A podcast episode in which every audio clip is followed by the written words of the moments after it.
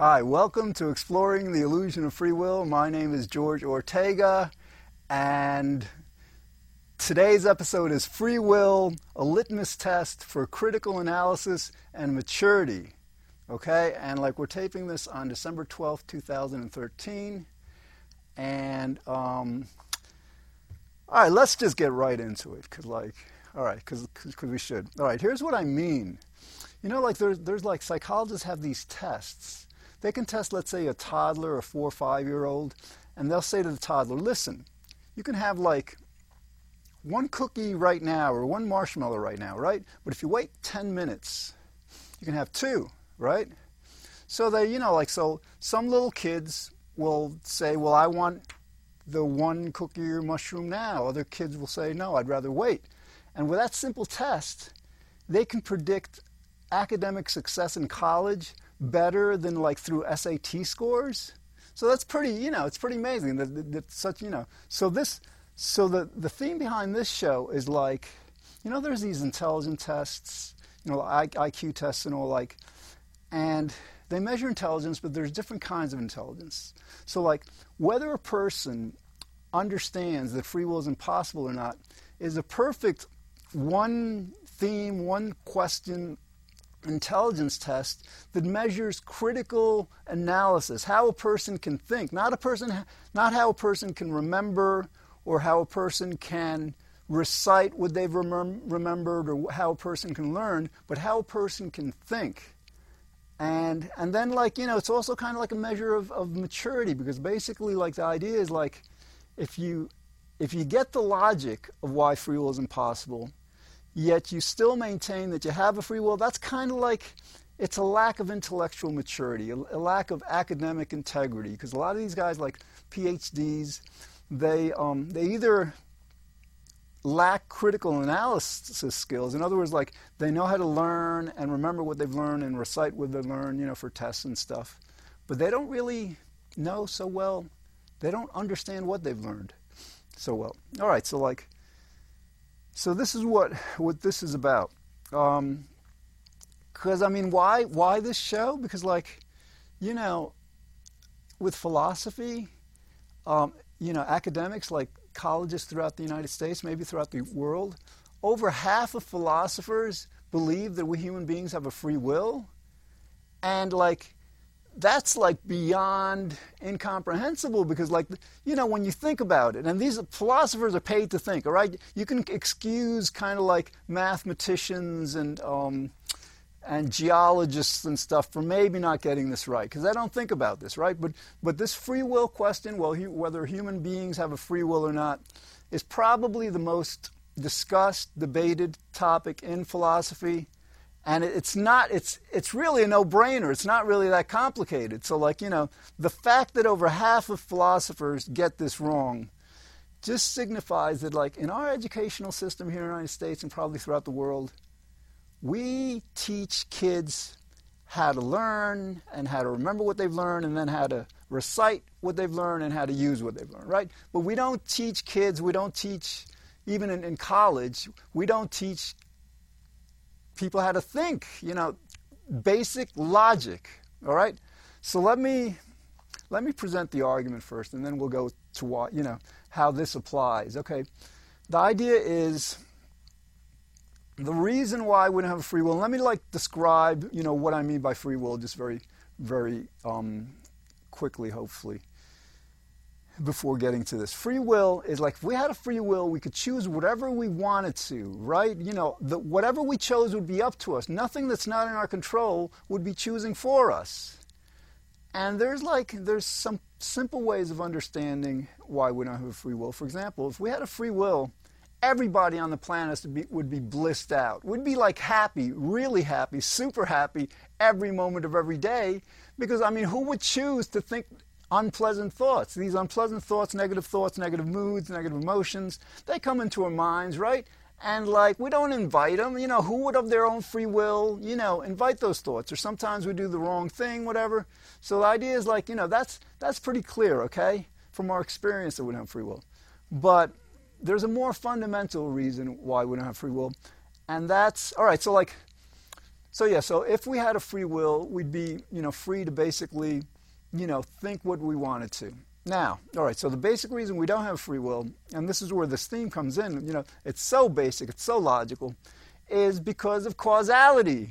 Everything has a cause, okay? Nothing happens without a cause. What's a cause? A cause is that something like, you know, these lights are on, right, in the studio. They wouldn't be on unless somebody turned them on. And somebody wouldn't turn them on unless there was a reason for turning them on. In other words, there's a cause to everything. Things don't happen without a cause. Couldn't be more simple, okay? Now here's the thing. A cause is something that happens before whatever it makes happen. So it's like cause and effect. A cause will create an effect, okay? I mean, this, it's basic. So, like, what happens is, like, a cause comes before the effect. So like think about this. This is so basic and that's why like this is such a great litmus test for basic intelligence for critical analysis. If everything has a cause, then everything we think, feel, say, do, whatever has a cause. Right now, remember, everything has a cause. So that, the cause to whatever we think, feel, say, and do has to have a cause because everything has a cause. And there's a cause to that cause, there's a cause to that cause. And you've got this chain of cause and effect that goes back before like we were born, you know, because that, that right there will tell you that we don't have free will. If, if the chain of cause and effect goes stretches back before we were born, obviously what we think, say, feel, do, and all that stuff can't in any, any way be fundamentally up to us. In other words, we're compelled to do whatever we do because of this chain of causality. It's basic. It is basic, basic, basic. All right. Um, so, and again, this, this chain of cause and effect goes back even to before the planet was created, you know, all the way back to the Big Bang, and, and who knows what happened before that. All right, so like that can't be more basic. That's simple. I mean, like, and like, so like, when academics don't get this, how could you not get this? It's kind of like one plus one equals two. You know, that's how basic it is. So, all right, so that's the second part of this. Um, you know, so this is like this free will question is not just a litmus test for critical analysis, it's also a litmus test for maturity, for intellectual integrity. So, in other words, like if you get the logic of this and, and you still maintain you have a free will, you're being intellectually disingenuous. You're being, um, it's immaturity. It's like you want the world to be a certain way, and like and you can't accept it's kind of like it's kind of like when like darwin proposed the theory of evolution back in like the 1860s or so. There's a lot of people that you know they wanted to believe that you know we were like created from like dirt in this garden of eden and all that stuff you know the biblical myth. And they couldn't accept that we evolved from lower life forms right? You know and there's a preponderance of evidence that evolution is true. And even till today you know like in, in the united states 50% of americans believe in creationism over evolution. So, like, so basically, you know, a lot of times we believe what we want to believe regardless of the evidence. And so, all right, with, with evolution, it's kind of like, it's complicated because, you know, we're not geneticists, we're not scientists, so we have to take it on faith that what Darwin and subsequent researchers discovered, Mendel and all, is accurate. It's true, and it is. So, but but with this question, you don't have to take it on faith. You just like you know, this is like so basic. Anybody, you know, like what is causality, cause and effect? How does it apply to basic reasoning, basic um, human will?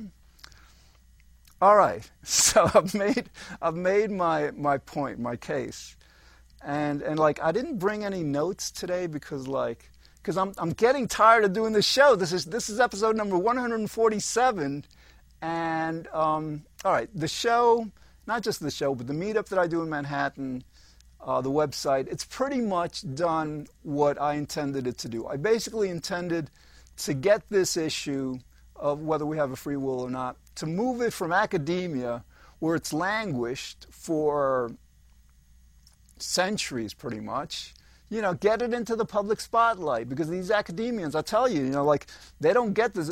You would think philosophers would, pretty, would be pretty good at critical analysis and be, would be good at intellectual integrity. You know, that like, you know, that it's not, you know, they base their conclusions not on how they want the world to be, but how, what the evidence presents.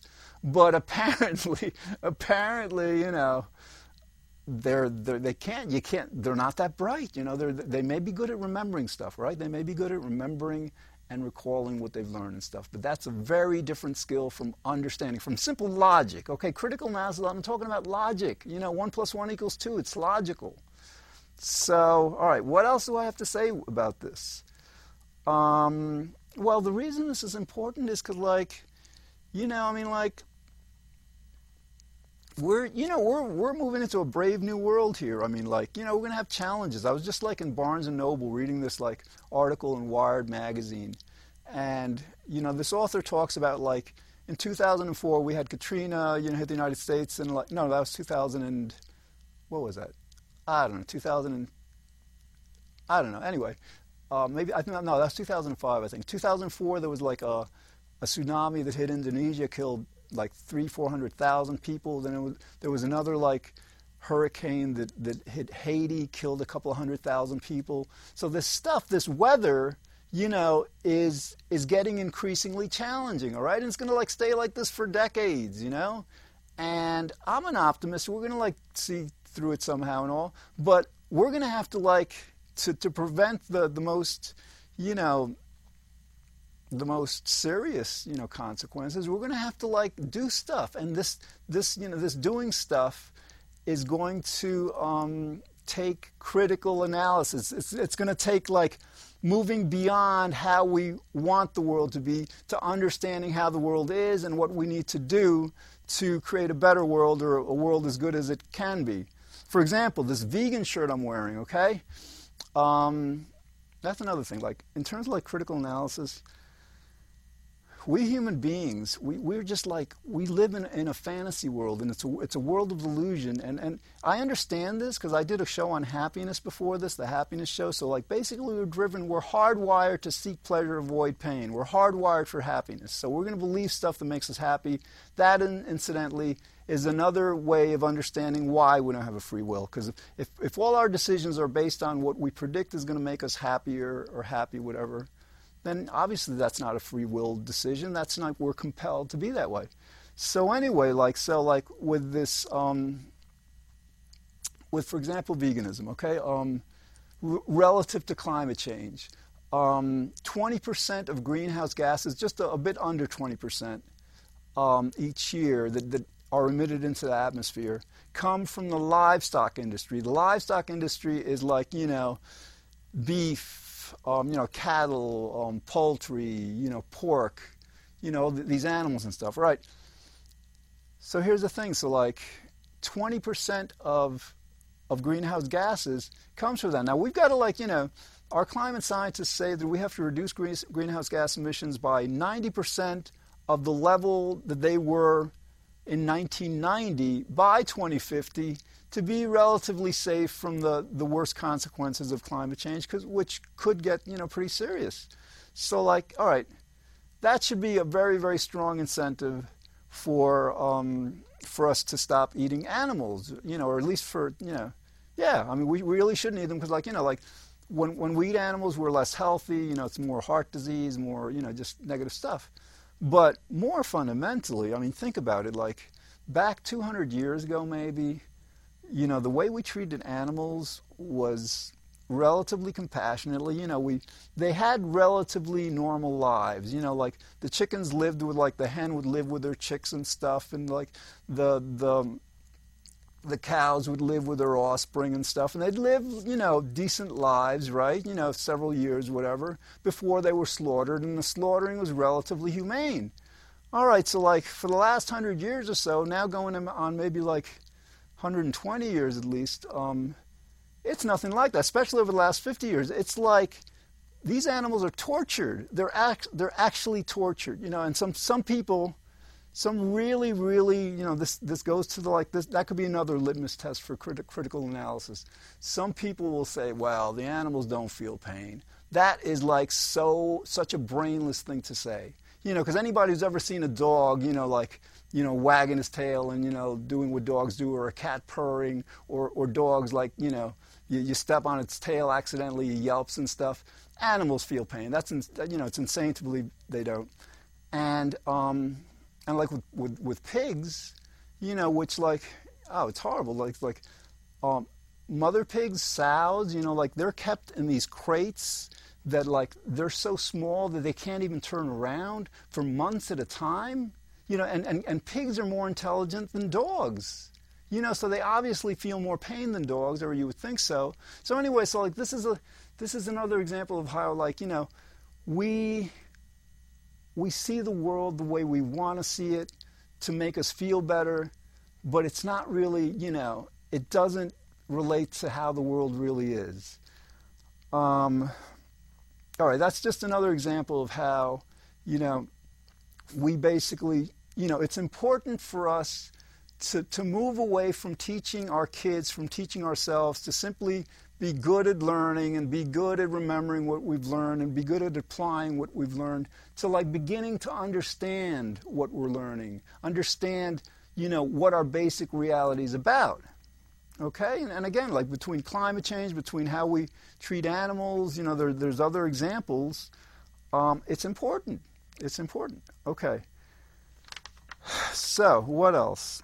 Um, but yeah, I'm, I'm, getting tired of doing this. Like, um, again, this is like, um, I've been taping the show for like three years. You know, I, I taped, I started taping November 26th, 2010. So this is December 12th, 2013. So three years already you know, again, this is episode 147, and I think I'm gonna like, I'm gonna like, you know, segue to some other stuff um, somewhat soon because basically I've done my job. You know, like, you know, again, it takes, you know, you know what's really needed. I got to do a show on this before I close the show. Um, what would really take this topic over the top so people get it would be a major documentary on why free will is impossible. You know, a docu- theatrical release. You know, like like Inconvenient Truth or some of Michael Moore's documentaries that everybody sees them and like that explains you know because like i you know I, I explained it pretty well and all but i don't have my like you know charts and, and diagrams and stuff and like you know and there's a credibility factor okay like you know you get some like nobel laureate phds explaining this to people then people would like you know because that's that's kind of like a bias we have sometimes we don't we don't listen to what people say. We listen to, I mean, we, we take into account who's saying what gets said. All right, um, I want to start try to stay on topic more with like this litmus test thing. It's you know it opened my it, opened my eyes because I've been like you know I've been working with this issue, issue for decades, but it's only when I started this meetup in Manhattan in 2010, I think April, and I started talking to people, and and I have you know we do this this um, live. It's we don't we're hardly live anymore, but it's in Manhattan, uh, a cable TV show, and we kind of like debate the issue. And it's only like that, uh, you know, since I've started doing that, and since I've started reading the um, publications of like major magazines, newspapers, New York Times, Time Magazine, USA Today, uh, publications of the American Medical Association, which should know better, that that it's dawned on me how how clueless, how intellectually deficient so many of the our leaders, you know, are the the, um, the our institutions are. And, you know, because like you know, the American Medical Association, it's on my website. If you go to causalconsciousness.com or Google Exploring the Illusion of Free Will, you know, scroll down the home page and you'll see like a link to an article in the American Medical Association's Journal of Ethics arguing for free will and it's like such a nonsense argument because i think if i remember correctly they're arguing they're saying well you know at the quantum level you know of reality not some things are not caused. Now first of all that's an insane assertion okay?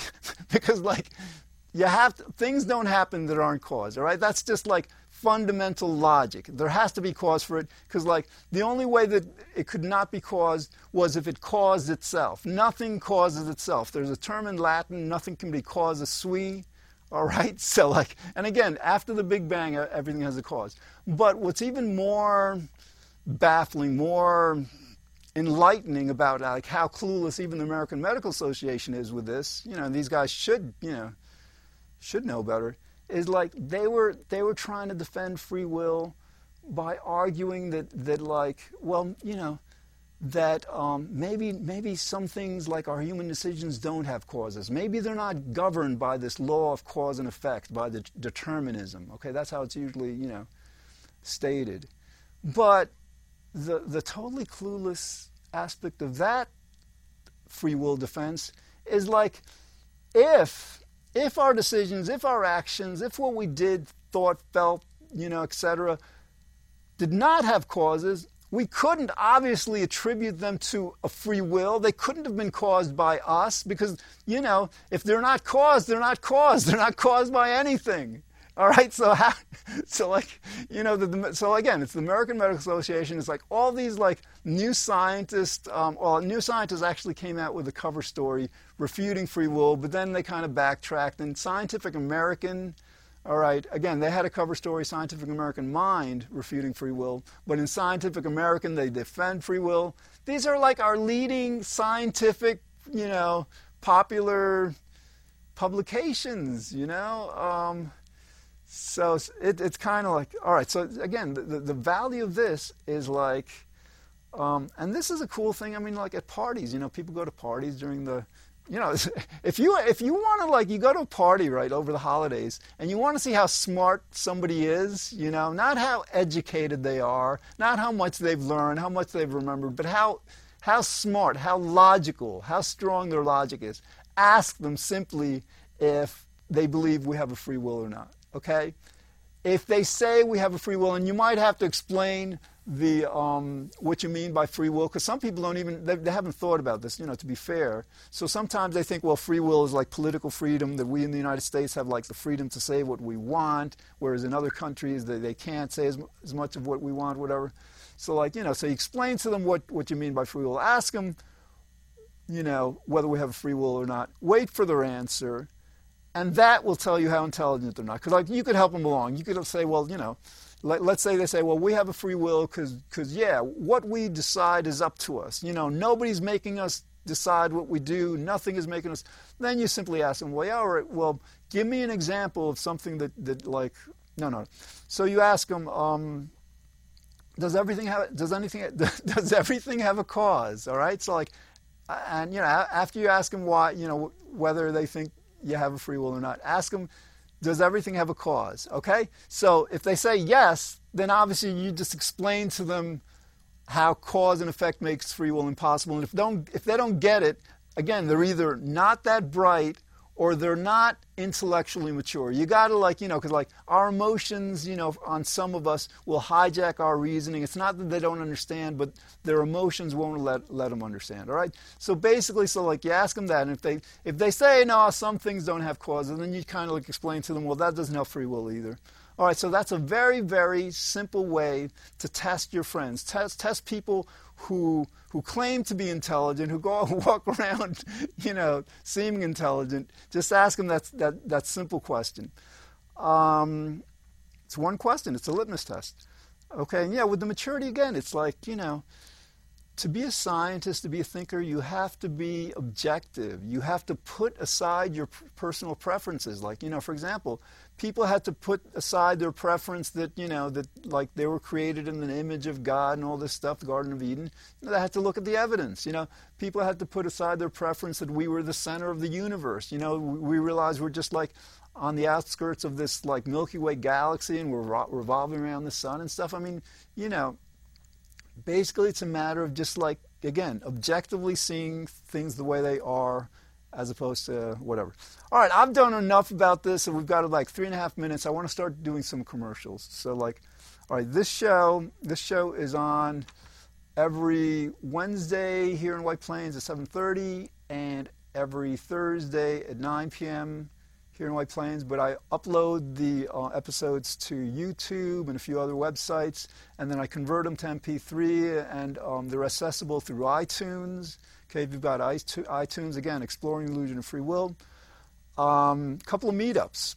Uh, there's the meetup I started in Manhattan. The reason I started in Manhattan is like, you know, again, my basic purpose with this was to create a buzz, to get people talking about it. When people talk about it, they talk to writers, writers write about it. When writers write about it, other people talk about it so kind of like that's what's happened. Except you know it's gotten to a point where people saying well i don't want i don't want there not to be free will you know i don't want to know this. So you know the world is kind of like in a state of denial right now but that that can't last for long. But anyway so like this i created this meetup you know because like in manhattan because manhattan has like 8 million people in it and like the new york metropolitan area, which, which includes um, New Jersey and Connecticut, has a, a, population of about 22 million. And a lot of, not a lot of these people, but some people go to meetup.com, you know, to, to look for meetups in Manhattan. So anyway, that's, I created that buzz. So this, this meetup, it's been going since um, April 2010. It's the first Saturday of each month, and it meets in the Sony Plaza, which is uh, on Madison Avenue between Madison and 5th, uh, between 55th and 56th Streets. Okay, so it's right in Midtown Manhattan. Okay, we, we, we, meet there. We start at 2 p.m. Again, the first it's the first Saturday of each month. Okay, so it's just once a month, and it's cool. We just had a meeting last week, and a lot of times meetups will last maybe an hour, two hours, whatever. But we routinely, you know, I think I left there around five, five thirty you know, we routinely go for hours. One um, couple of months ago, we were there till like eight because like cause this is such a fascinating topic and all. So anyway, so we've got we've got that meetup. Then there's a meetup that I, I started about a year ago here in White Plains called Life After Free Will. I first titled it. Um, what did I title it? Um, Outgrowing the Free Will Fairy Tale. And I wanted to give the title a little edge, but then I thought about it. I said, like, you know, I don't want to offend people, whatever. So anyway, it's called what is it called? It's called Living, you know, After Free Will, Life After Free Will. And with that meetup, um, we basically, it's, it's more for people who are, understand already that free will is an illusion. So we kind of like go through like what our life would be like, you know, if, if everybody got this. And then, all right, so then our second TV show, like I do with my co host, Nell, he produces this one in Manhattan because he lives there.